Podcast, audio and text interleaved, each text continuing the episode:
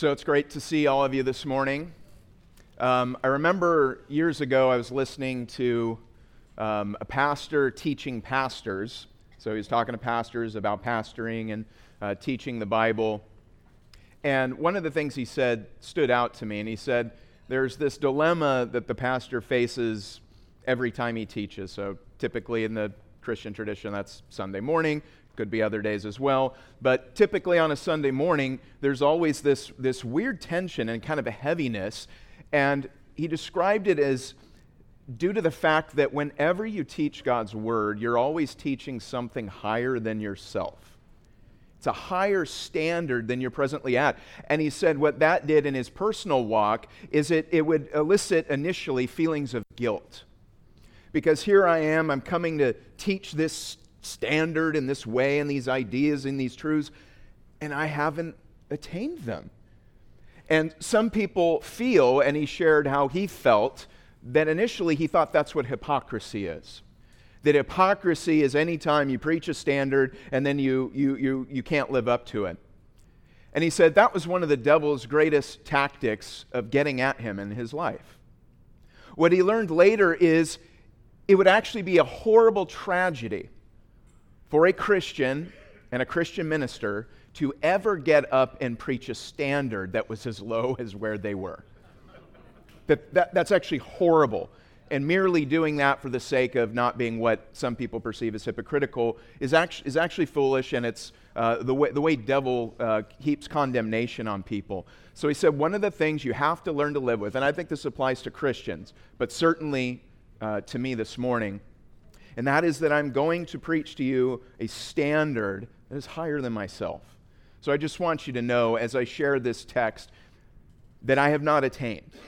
That this isn't something where, oh, I've mastered it. Oh, hey, I've got, I've got all the principles on how to be, you know, do it the way I do it because I think I do it perfect, and here you go. Honestly, God forbid I ever do that, but I certainly won't do it this morning because what I'm going to talk to you about this morning is Christian leadership. We're going to be looking at 1 Peter chapter 5, verses 1 through 5. So you, so you can imagine there's that abiding wrestling with the fact this is God's word, it's higher than me. And then I'm going to talk about leadership and specifically pastoral ministry. I'm going to apply that to all of you because you all lead or pastor somebody in some respect whether that's personal, professional, political, whatever it is, you're some kind of leader, you're some kind of pastor to somebody. So I want to apply those truths. Um, but the primary focus Peter has is on pastoral leadership in the local church. So it's a standard that's it's higher than me. It's one I aspire to, and I think I'm moving in the right direction by God's grace, but I don't want anyone to think that I'm standing here saying, oh, I've attained. Um, that's not the case, nor is it hypocrisy if I confess with Scripture that Jesus is a higher standard than me. I, I hope that goes without saying. So if you have your Bibles, go ahead and open up to 1 Peter chapter 5. We'll also have the passage up on the screen behind me. And please follow along with me now as I read the Word of God. 1 Peter 5 1 through 5. The elders who are among you, I exhort. I, who am a fellow elder and a witness of the sufferings of Christ, and also a partaker of the glory that will be revealed. Shepherd the flock of God which is among you, serving as overseers, not by compulsion, but willingly, not for dishonest gain, but eagerly, nor as being lords over those entrusted to you, but being examples to the flock. And when the chief shepherd appears, you will receive the crown of glory that does not fade away. Likewise, you younger people, submit yourselves to your elders. Yes, all of you, be submissive to one another and be clothed with humility. For God resists the proud, but gives grace to the humble. Let's pray. Heavenly Father, we just pray for your help this morning. We pray you would send the Helper, the Holy Spirit, who is able to lead us and guide us into all truth. Jesus said. And so we pray you would guide us in the truths of these verses, of this set of Scripture.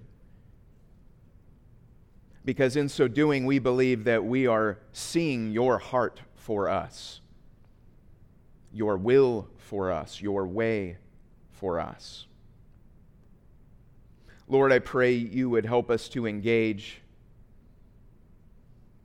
and assess in what way we are serving as leaders in the lives of anyone else, whether we have that title or not.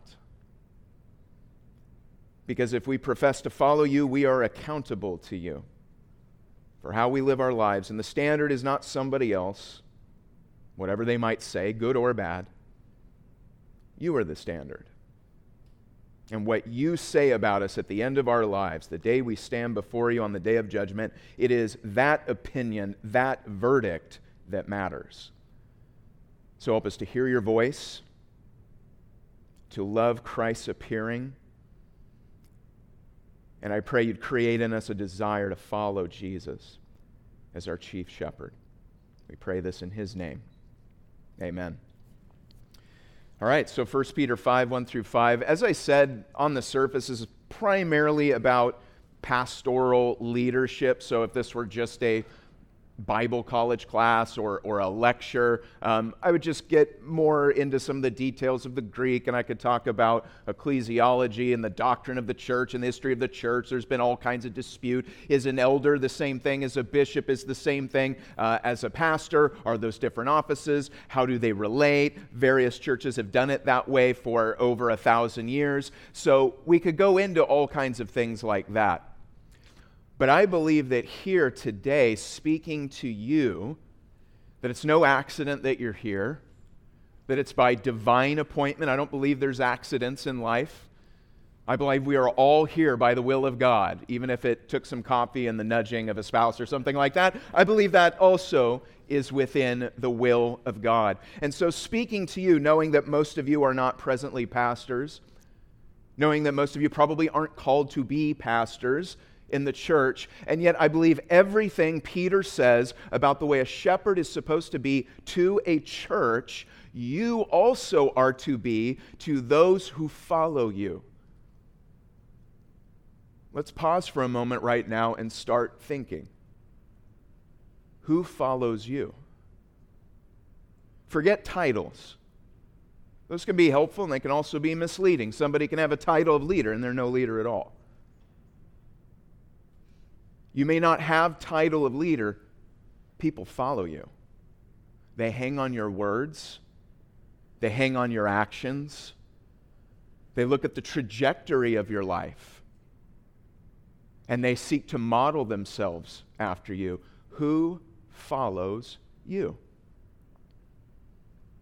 If you're a spouse, you may have a spouse following you. If you have children, you have children following you. If you have grandchildren, you have grandchildren following you. If you're in business, you have customers, clients, employees following you. If you're in politics, you have your constituents who are following you. You have people who are following you. Make no mistake about it. And so, everything that I'm going to say here, I want to expound what is said because it is important that we understand what a pastor is in the context of a church, because that can be changed accidentally or even intentionally so that it becomes something God never intended it to be. And it's happened many, many, many times. So, we do need to know exactly what Peter is saying to his immediate audience, but we also need to be aware this is a message for you and you all have someone following you. And therefore, you are accountable to God for what kind of a leader you are. So let's begin with verse 1.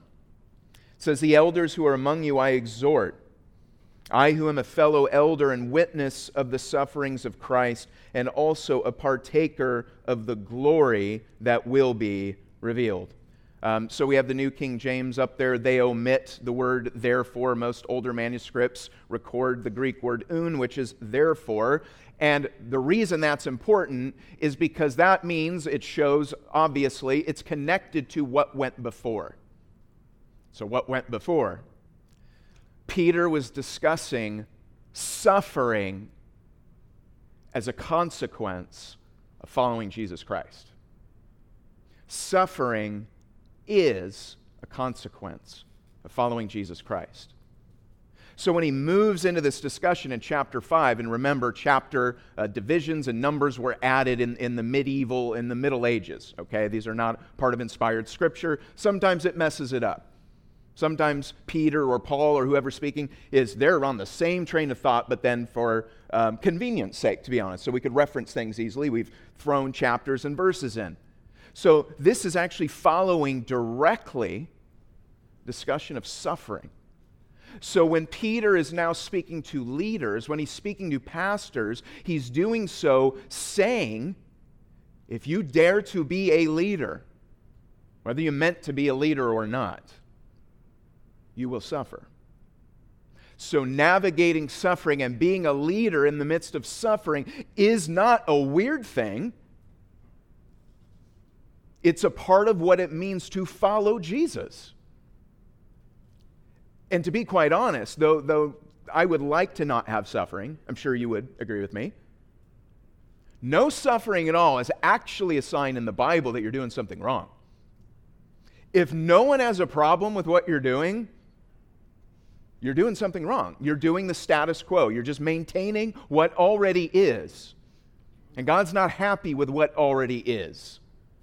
Doesn't mean He's upset about everything that is. There's good in the world. God's grace preserves good in the world, but there's always evil. And evil has to be dealt with. And anyone who steps up to evil will face the consequences of those evil powers that be. So, suffering is inevitable in leadership, and that's the context in which Peter begins. And he says, The elders who are among you, I who am a fellow elder, I'm one of you. Peter is speaking from experience. How important is experience to you? Would you like to learn a subject, a topic dear to your heart from a person who's never been there, Never experienced it? Do you want to read a book on leadership by a man or woman who's never led? Just curious. I remember somebody gave me a book when I first got married. My wife was a single mom, so we got married and had a instant family, just add water. And they gave me a book, and it was on blended families. First thing I did was flip it over I wasn't looking for where he went to school. What do you think I wanted to know? Do you have a blended family? The answer was no. Now, it doesn't mean that man had nothing to say. We can push back and, and in pride go, Well, I can't learn from you if you're not exactly in my shoes. Well, one of the beautiful things about God and His grace is He can speak through anyone, in Scripture, including a donkey. He can speak through anyone. But, sort of as a rule, for me, especially as, as life goes on and I get older and things get crazier, I'm less interested in theory and I'm more interested in people who have been there and done that. That you can tell me, I know what it feels like, Mike, to suffer. I know what it feels like to deal with a complicated family situation. And blended families are objectively far more complicated than non blended families. That, that's a fact. Experience is vital to understanding. And so Peter builds a bridge to his fellow leaders by saying, I'm one of you. When I talk to you about leading and leading in the midst of suffering, I'm not doing so as an armchair quarterback right? Like people watching the finals and like, oh, why, why Thompson do that? Oh, I can't believe it. You know, uh, it was Curry. Why did he do that? And it's like, do you play? it's like it's, uh, it's actually amazing if you've actually played basketball. It kind of makes sense. What doesn't make sense to me is if you've never played basketball in your life and you're critiquing Steph Curry on his last shot or something like that. It's amazing. We want people that have actually been there. And Peter says, I am one of you. I am somebody who not only knows what it's like to lead, but I'm somebody who knows what it's like to suffer. So, the person you're learning from this morning, not only inspired by the Holy Spirit, which Christians have attested for thousands of years, and that this is not just a human book, although humans wrote it, but that the very breath of God, that's what Paul says in Timothy, theopneustos, God breathed. Just as he breathed the breath of life into Adam and he became a living being, so Scripture says God is breathing life into you. Not only is it God breathed in Scripture and the Spirit moving through the Word, but we have the word of Peter, a man too who has suffered and knows what it is like to lead from a place of suffering. He says he's a fellow elder and a witness of the sufferings of Christ, and also a partaker of the glory that will be revealed. When we're in seasons of suffering, practically, we end Peter's verse after the word sufferings. All I can see is my suffering. All I can see is darkness.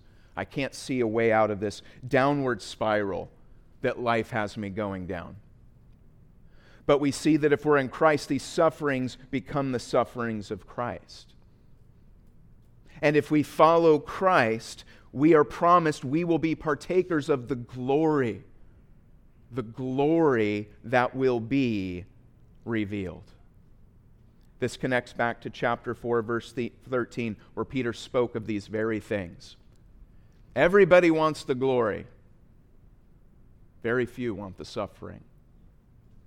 Now, there might be ways in life to get worldly, temporary, earthly glory without suffering. There might be.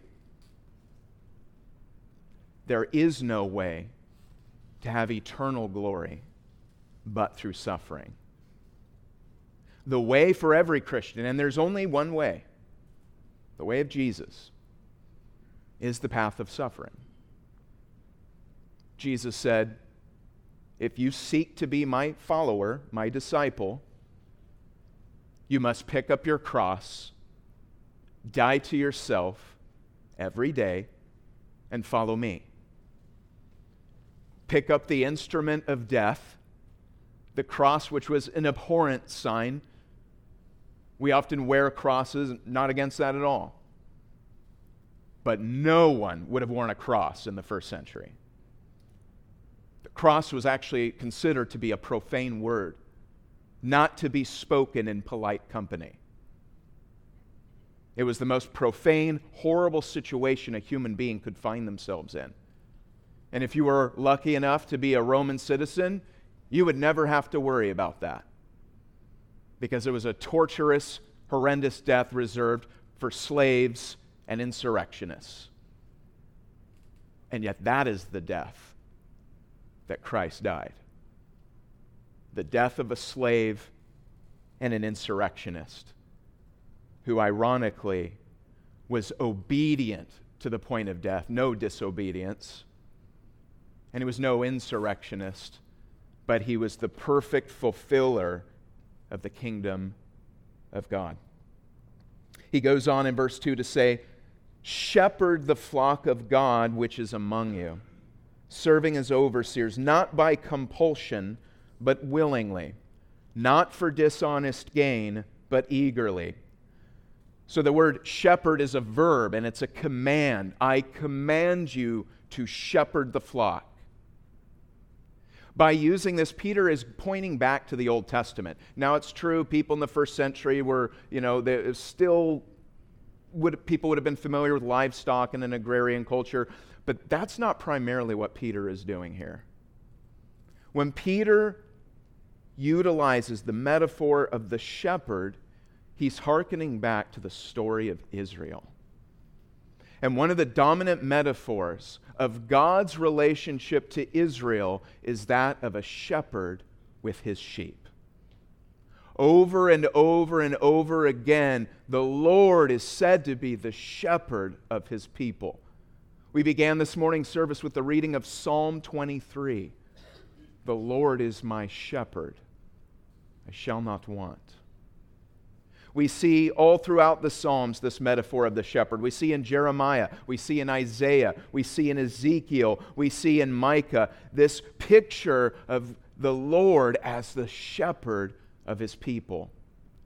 And one of the interesting things, if you track the history of this metaphor, is it's almost always spoken not just in positive terms, namely, this is what kind of a shepherd God is, but also in contrast to evil shepherds what wicked shepherds look like. Some point that this shepherd flock metaphor goes all the way back to the Exodus. That it's there that God leads his people out of Egypt, sets them free from bondage as a shepherd leading his sheep. One of the interesting things, and most of you are probably familiar with this, if you know anything about ancient Egypt at all, you'll probably be familiar with the pharaohs. You're probably familiar with Tutankhamun. Uh, or some of the, the famous sarcophagi where it's depicted in gold and, and the long beard and the scepters. And there's always a certain staff. It's the most common staff you'll see in hieroglyphics or sarcophagi or anything else. And it's the shepherd's crook. One of the ways that the Egyptian pharaohs would communicate themselves to the people is that we are shepherds of you that we are here to protect you and provide for you, give you direction. But what kind of shepherd was Pharaoh to the Israelites? Pharaoh was a wicked shepherd. He may have symbolically wielded a shepherd's crook in his hand, but he was no protector of the Israelites. He was no provider of the Israelites. Pharaoh was cruel to the Israelites. And so when God is saving his people out of Israel, he's also saying, I'm not only going to show you what a good shepherd is like, I'm going to contrast that with what evil, wicked shepherds look like.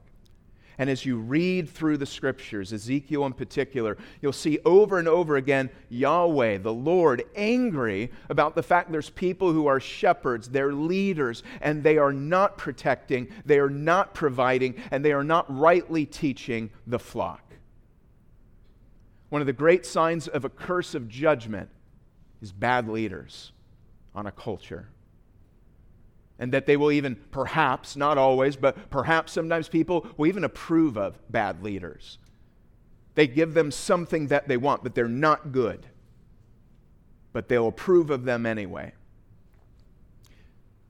This is the background to Jesus' famous statement in John chapter 10 I am the Good Shepherd when Jesus says, I'm the good shepherd, he's not just saying, hey guys, I'm a good leader. Yeah, you, you should follow me, and this is a helpful metaphor. This is called an I am statement for a reason. Anyone knows, who knows the Old Testament, the Hebrew Bible, knows that one of the chief ways God communicates his relationship to his people is the shepherd flock metaphor. When Jesus says, I am the good shepherd, this is another way of him saying, I am the God of Abraham, Isaac, and Jacob. Very, very powerful statement. That's why a lot of people, they'll, they'll read John or read the New Testament, Jesus will say things, and you're like, whatever. But for some reason, the next verse, all the Jews want to kill him. And you're like, obviously, you know something I don't because that didn't seem like a big deal to me. I am who I am. That's what I say, you know. I'm like, I am who I am. You know, whatever, whatever, you know. No, that's not what Jesus was doing. And they and they wanted to kill him for a reason. It's not that they misunderstood him in those instances. It's that they understood and rejected.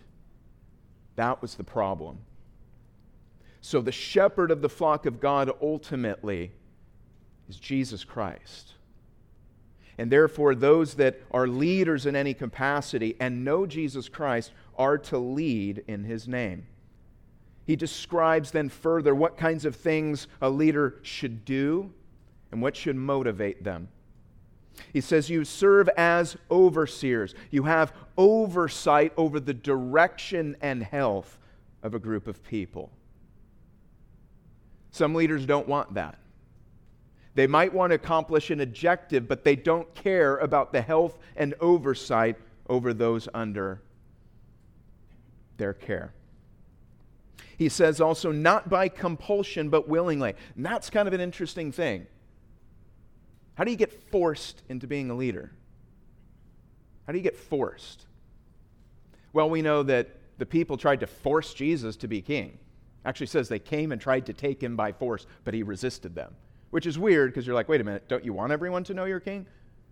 Why are you always telling people to be quiet and not tell them who you are? That seems weird. It doesn't seem like a good marketing plan, like hide, make sure no one knows who you are.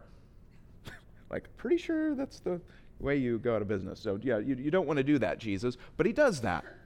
They try to make him king, and he says no. Because he knows what their idea of a king is.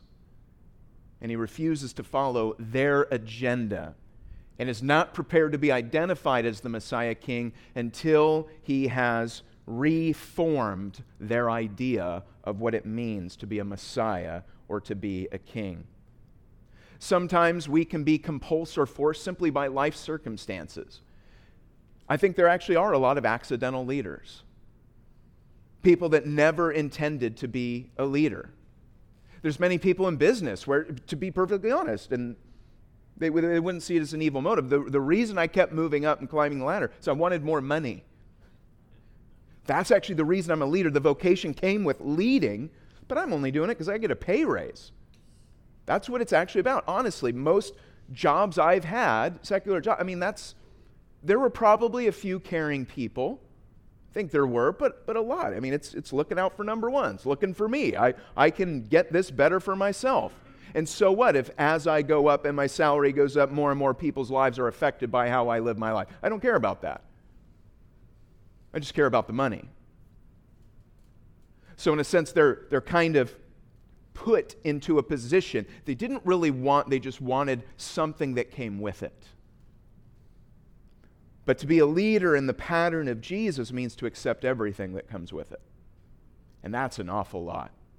And it's sure a lot more than what the world defines as leadership.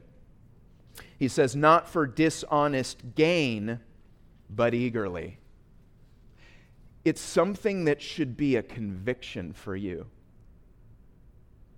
I don't envy any leader who has no conviction for what they're leading people to do or where they're leading them to go. It can't be dishonest gain motivating them. One of the things that there's many problems with this uh, motivation of dishonest gain, but one key one in the scriptures, one of the chief things that a shepherd is to do is teach people the Word of God. It's one of the most important things they do is teach people the Word of God. Well, if you're in it, teaching the Word of God, for dishonest gain, what happens when nobody likes what you're saying? What if it's not popular? What if your livelihood is threatened if you keep saying the truth? Well, if you're in it for dishonest gain, it's quite easy. It's the same thing almost anyone would do in business. If you have a bad product nobody wants and you have a service nobody wants, what do you do? You don't have to be a genius. You change it. Am I right? You change it, something. One of the problems with being a shepherd is you are not allowed to change what God has called you to do. If God calls a shepherd to teach the word of God, they're not allowed to change it even if it threatens their livelihood, their well being. There's a famous scene in church history, and it's great to watch it uh, on the big screen years ago. But um, Martin Luther, the famous reformer after whom Martin Luther King was named, Martin Luther, he came to see, he was a Catholic monk in Europe in the 16th century. And he was plagued with guilt. He knew God was real, he's there, and he's holy, but he's just angry all the time. He's got lots of rules and he's just ticked. He's that angry father you can never please. You know what I'm talking about? Just the angry father, tons of rules. If you do good, you just don't get hit. And if you do bad, you get hit. I mean, there, but there's no upside. That's how he looked at God. And his abbot sent him away to study the New Testament. A priest that didn't know the Bible. Sent him away to learn the New Testament. When he read the New Testament, he saw a God of love and grace. Yes, there's rules, there's standards, all that, but God's heart. He didn't create people to fulfill the rules. That's not why he did that. The rules are for you, the boundaries are for you to show you where home is, to show you where abundant life is, to keep you from playing out in the street like neighbor kids who have no parental oversight. And he came to see that. But it was upending the institution of the church in Europe. And Martin Luther was summoned to what they call a diet of worms. And no, they weren't going to force him to eat a bunch of worms. It was a, it was a trial at the German city of Worms. And he was commanded to recant what he said. And he said that unless you convince me from Scripture, I cannot and I will not recant. Here I stand. I can do no other. So help me God. The plot was hatched to kill Luther.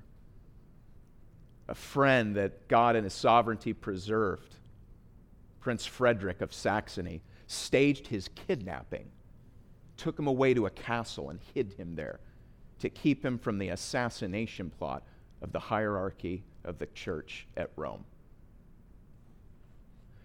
If Luther were in it for dishonest gain, would he have said what he said that fateful day at the Diet of Worms? If you're in it for dishonest gain, you say, I recant, I recant. No, uh, forget that. What? This is going to get me killed?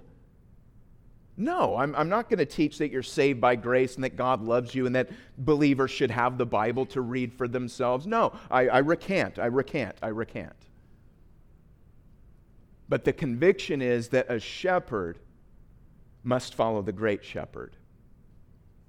And that there is no room for change or compromise when it comes to the word and will of God. Leadership must be born out of a desire to follow the Good Shepherd. Verse 3 Nor as being lords over those entrusted to you, but being examples to the flock. Peter is sharing here a hard learned lesson from his three years of apprenticeship and following of Jesus during his earthly ministry. This is recorded in several of the Gospels, but I have one for you. Matthew 20, 24 through 28, we read this story. And when the ten heard it, that's ten of the disciples, they were greatly displeased with the two brothers. But Jesus called them to himself and said, You know that the rulers of the Gentiles lord it over them, and those who are great exercise authority over them.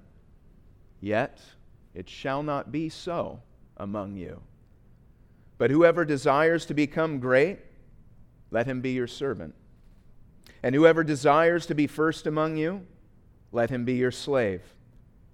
Just as the Son of Man did not come to be served, but to serve, and to give his life a ransom for many. I think what Jesus pointed out is what's true in our world today. Most people in leadership use their leadership to their advantage. It's what it's for. They, they might help you, because of course, maybe if they don't help you, they don't get some of your, your power or your vote or whatever it is.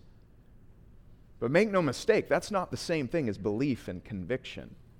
That that's what motivates them is, is our well-being, your well-being, other people's well-being. He said, the way to the top in the pattern of Jesus is the way down. Some have called it the upside down kingdom because it's just like you don't succeed this way. You don't walk in there and, like, oh, I'm going to serve everybody, you know? You want to try out for a team? You don't go in there and say, oh, hey, I'll sit on the bench. You, you go, you know, you go play. You know, it's like, no, I'm going to go out there. If it's football, I'm going to hit that wide receiver as hard as I can and make him wish he never stepped foot on the field. I'm going to show them what I've got. I'm going to step to the top. Jesus says the way to be great, the way to be a leader, is to humble yourself and to be a servant. And that is the way that God's people are to lead. This kind of upside down leadership, let's call it, changes everything. Changes marriage. There, a lot of people, modern people, will read scripture and they'll read Ephesians 5, husbands and wives. You know, the husband's a leader. Oh, that's kind of archaic and patriarchal and regressive and all that. Part of the problem is, is we're reading our experience onto God's word rather than letting God's word read us. The main problem I find personally is not the text that says a husband is the leader of his wife. The main problem is what leadership patterns we've learned, which are not godly where leaders use their leadership to their own advantage and the neglect of others, and then read that onto the text and you go, well, oh, I don't want that. Understandably. But if you read Jesus' upside down definition of leadership, the husband leads by giving himself up and dying and washing her feet. Wait a minute. I withdraw my application. I, I don't think I want to be the leader in the marriage anymore.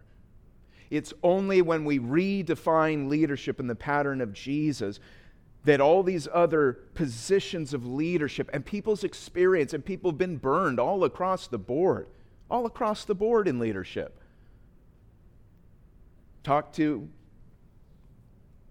non Christian women who were married and abused, and then they became Christians later after being divorced.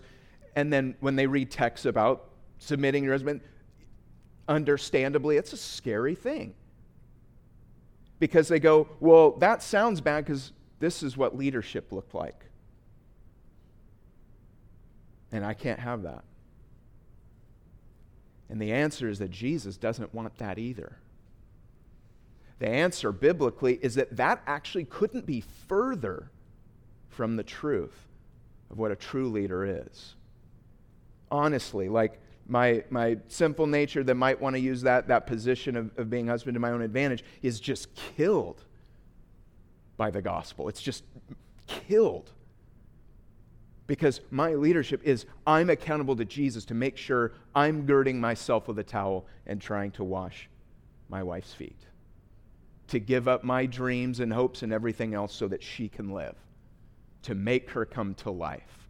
To dress her up with my words so that she doesn't just have to adorn herself outwardly with clothes, but through my own lifting up and exalting and language that she is being beautified rather than put down. This pattern of leadership changes everything. Verse 4 And when the chief shepherd appears, you will receive the crown of glory that does not fade away. Of course, you probably all know that in the athletic games, the Olympic Games back in the first century in ancient Greece, the winner would receive a wreath made out of a plant. And so it was one of those things where you would win it, it was a sign of honor, it was a sign of prestige. Probably came with all kinds of social benefits. People would welcome you and throw parties for you and do favors for you, and you could even move up the ladder socially if you wore that wreath. But because that wreath was a plant, it would always wither and die. The, the glory of it would fade. So it is with many of our trophies. Maybe you were on the wrestling team in high school and you won all state, you know, or football or basketball or whatever. And, and it, has, it had a lot of glory. And then over time, it's like, ah, it's a little dusty, you know, or, or the, you know, the little arm with the ball broke off, and, or, or that league doesn't exist anymore. It was like NCAA 7, you know, and like it was cool to those in NCAA 7, but everyone else knows you basically didn't really play. Um, so it's, it's like the glory fades. So, what Peter is saying, when the chief shepherd, so the true shepherd of the church is Jesus, he's the head pastor of every church, at least he ought to be. And when he appears, you get a crown of glory, but one that doesn't fade. This points to the futility of all other rewards we're working for right now. If you're working for money, you can lose it. Just ask around. If you're working for people's opinion of you, oh my gosh, I feel really bad. That can change quicker than the wind. People's opinions of you, everything else. again, it's not that they don't have any value, or we wouldn't chase them, would we? But like the wreath handed to the winners of these athletic events, so too these things fade. So when we lead, we want to do so not for anything anyone can give us, but for what Jesus alone gives us. And the beauty of that is not only does it last forever, it cannot be taken away. No circumstance of life can rob me of that which the chief shepherd bestows upon me. And lastly, verse 5. Likewise, you younger people, submit yourselves to your elders. Yes, all of you be submissive to one another and be clothed with humility. For God resists the proud, but gives grace to the humble. So, here, probably because Peter might be concerned that after you know, this long list of qualifications for leader, lest those who are not in leadership go, oh, good, you have to do all that and I don't have to do anything he commends the younger people, which could be younger in age. It can also be uh, in the sense of a neophyte, somebody who's younger in the faith, newer in the Christian community. And they are to submit to the elders. That you do have to respect the authority that God has put over you. That that is what God has called you to do. Because try leading people who don't want to be led and see how that goes. At the end of the day, you can read as many books as you want and try to, you know, oh, know, read books on intrinsic motivation and reward and all that and psychology and everything else. But mysteriously, at the end of the day, if a human being does not want to follow you, they're not going to follow you. And there's nothing you can do. And the living proof for this is no, none less than Jesus himself. Look, if you feel bad because you're a leader and somebody doesn't want to follow you, people didn't want to follow Jesus. I mean, at first they did, right? There were crowds. Watch which direct direction his career went. He started off with a megachurch, like day one megachurch, biggest success, you know, success story if he was here in America in American church history. Oh my gosh, day one, thousands, amazing.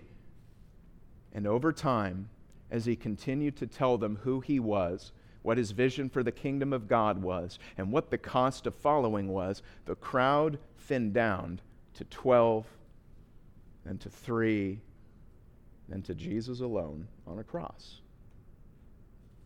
If you feel bad because you're in a season where God's called you to be a leader, but people aren't following, again, we have to look to the great shepherd. And sure, maybe there's something wrong with us. It's always good to do inventory of ourselves. We're not passing it off, well, well, it's just because I follow Jesus and I don't have any problems. I'm sure we all do. But having done that, acknowledge that even if you do everything right, there'll be times and seasons when people do not want to follow you and there's nothing you can do. Because you're not a Pharaoh called to beat anyone into submission. We lead by love, not by force. I want to end this morning's message by taking some of the things we've learned and, and, just share five lessons on leadership in the way of Jesus. Five lessons the way of leadership in the pattern of Jesus. Number one, you can't be a good leader until you become a good follower. That's the number one rule. You can't be a good leader until you become a good follower. So the obvious question is who are you following today? Who are you following? If you're following someone you're not meant to follow, if you're following a leader who's a bad leader, maybe they're successful in the eyes of the world, but they're not a good person, morally corrupt, spiritually bankrupt, but maybe they do one thing really good, very skilled in a certain area. Are you following that person? A lot of people are. They're following people because they see one avenue of their life that looks good, even though all the others are corrupt. But as Jesus said, it's out of the heart. The mouth speaks and the body acts. There's ultimately one river of the heart, not many. You might be lucky to get some fresh water over here. Well, thank God for that, but that doesn't mean it's not poisoned elsewhere. Who are you following? Who do you model your life after? What it is to be a good husband, a good wife, a good parent? a good boss, whatever it might be. What's the paradigm for you? It might be conscious. You actually have somebody, a, a hero, an idol, whatever. Might be unconscious. Somebody simply trained you in life. You simply saw it. It was repeated, especially if you were a child, because children just pick up whatever they see. Not a lot of critical thinking going on in small children. That's not how their brains work. They simply copy what they hear and what they see. And that goes with them, potentially, the rest of their lives. So if it's not easy for you to answer that question, who are you following? Then take some time this week and think a little bit deeper. Whose life am I living out? Who am I following? I would suggest that the one you are meant to follow is Jesus. That you are to look to him as your, your CEO, your president, your spouse, whatever it is, and be like, he's the model. He's the archetype. He's the one I'm, I want to follow. I want to be just like him. I want to sound like him. I want to look like him. I want to have a heart like him. And whatever changes I got to make in my life, whether they're easy or hard, and I guarantee you some will be very hard and very costly, but that's what I want to be. It's not just what I want to have and where I want to go, it's who I want to be. So, who are you following? You can't be a good leader until you become a good follower. Number two, you can't be a good leader without ever failing. Now, with Jesus, there is an exception. Jesus is the one leader who never failed. Every other leader has failed, including the man writing these words. The man writing these words to us to, this morning under the inspiration of the Holy Spirit is the man who denied Jesus three times. He's the man who constantly misunderstood Jesus, didn't know what in the heck he was talking about. He was so arrogant that he would actually pull Jesus aside and be like, What are you doing? That's, no, that's not what you mean. No, let, me, let me tell you, let me counsel you, you know, eternal Son of God. Actually rebuked and corrected Jesus. And then in Jesus' hour of need, he denies him. You know what's interesting about this? This failure. Jesus meets, after his resurrection, meets Peter right at his point of failure redeems him and makes him a leader. If you remember, Jesus is making breakfast for his disciples after his resurrection. And Peter turn, Jesus turns to Peter and he says, Peter, do you love me? Peter says, Yes, Lord, I love you. Feed my sheep. Asked him again, Peter, do you love me? Second time, Do you love me? Yes, Lord, I love you. Tend my lambs. Ask him a third time Peter, son of Jonah, do you love me? Yes, Lord, you know that I love you. Feed my lambs. Jesus is making Peter a pastor by redeeming him from his failure. If somebody came to me and said, Oh, I'm applying for this leadership position, and I go, Oh, well, How'd you do at your last position? Well, I constantly misunderstood my boss over and over, corrected them publicly in, in front of people. And then uh, when the cops came and tried to arrest my boss, and I, and I knew he was innocent, I denied I knew him. oh, welcome aboard. Glad to have you. No, it's like, okay, Peter, nice to meet you. Don't call us, we'll call you. That's how that interview would have gone down for me. Jesus meets Peter in his failure and says, Peter, I'm going to extend you grace because I want gracious leaders.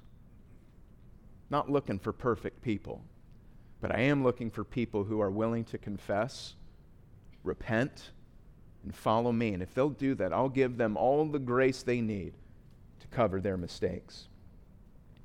Number three, you can't be a good leader if your primary goal is to please people. Galatians 1:10 the apostle Paul says, "For am I now seeking the favor of men or of God?" It's a question you should ask yourself. Or am I striving to please men? If I were still trying to please men, I would not be a bond servant of Christ. Look, if, if you can please people and please God, by all means, please do. It's not a bad thing to, to want to make people happy, give them what they want, whatever. It's not necessarily wrong.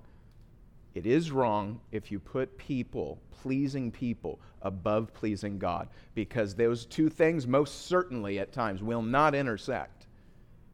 And they will at times contradict. I remember a famous statement by Abraham Lincoln, who led the kind of shepherded the country through what I would call pretty horrendous political time in this country. And he said, You can please all the people some of the time. You can even please some of the people all the time. But you cannot please all the people all the time. It's not possible. He said, If I were to stop and answer every letter of criticism that came to me, I may as well resign my office and do nothing else. But he had to be able to put that away and do what he believed to be right. So, if we are to be good leaders, it's okay to want to please people, but they cannot be number one. We must want to please God. Number four, a good leader has to have good motivations. We already saw this in verse 2. What is motivating you to do what you do? Reevaluate it. It could be wicked motives for some of us. Could be motives that they're not wicked, but they're not particularly holy. They're not eternal. They're not high and lofty ideals. They're just whatever. Status quo. Everybody else is doing it. A good leader has to have good motivations. What are those for you? And lastly, a good leader perseveres even in the face of suffering. As I said, we're calling the whole series on 1 Peter Courage Under Fire because that is the context. God's people under attack, under assault. That's the context of 1 Peter 5 1 through 5. In the midst of suffering, what kind of leader will you be? And a good leader perseveres even in the face of suffering. Some people have the naive, dreamlike, I don't know, Disney notion or something that a good leader would never face suffering. That the proof of success is not having hardship. That's a fairy tale. All the great leaders I know, both in my life and in Scripture, also went through hell. They went through hell. If you're going through a difficult season right now, know that this doesn't disqualify you from your role as a leader. How you respond to it shows whether you're a leader or not. Let's pray. Heavenly Father, we just thank you so much for the opportunity to be gathered here together. Lord, I know I, I can take it for granted that we're able to be here, that we have a place to meet, that we're free to meet, that we don't have to worry at this time in history of, of being arrested, thrown in jail, beaten, whatever it is. For the first Christians, that was not the case. They did what we are doing at the cost of their lives. There's believers in the world Sri Lanka, India, the Middle East, who risk their lives if they attend a gathering like this. Lord, there's real suffering in the world. And I thank you that the gospel of your Son deals with real suffering in the world. I thank you, Jesus, that you not only came into our world and into our humanity and into our suffering, but you did so in order to be the one greater than Moses who could lead us out. And so I just pray this morning for all of us who are leaders in any capacity at all. Somebody, sometime, somewhere looks to us. I pray this morning that we would make the decision to follow Jesus as our good shepherd. That we would allow your loving hand and outstretched arm to teach us what it means in this season to be men and women who lead in the pattern of Jesus. I pray this now in Jesus' name and for his glory. Amen.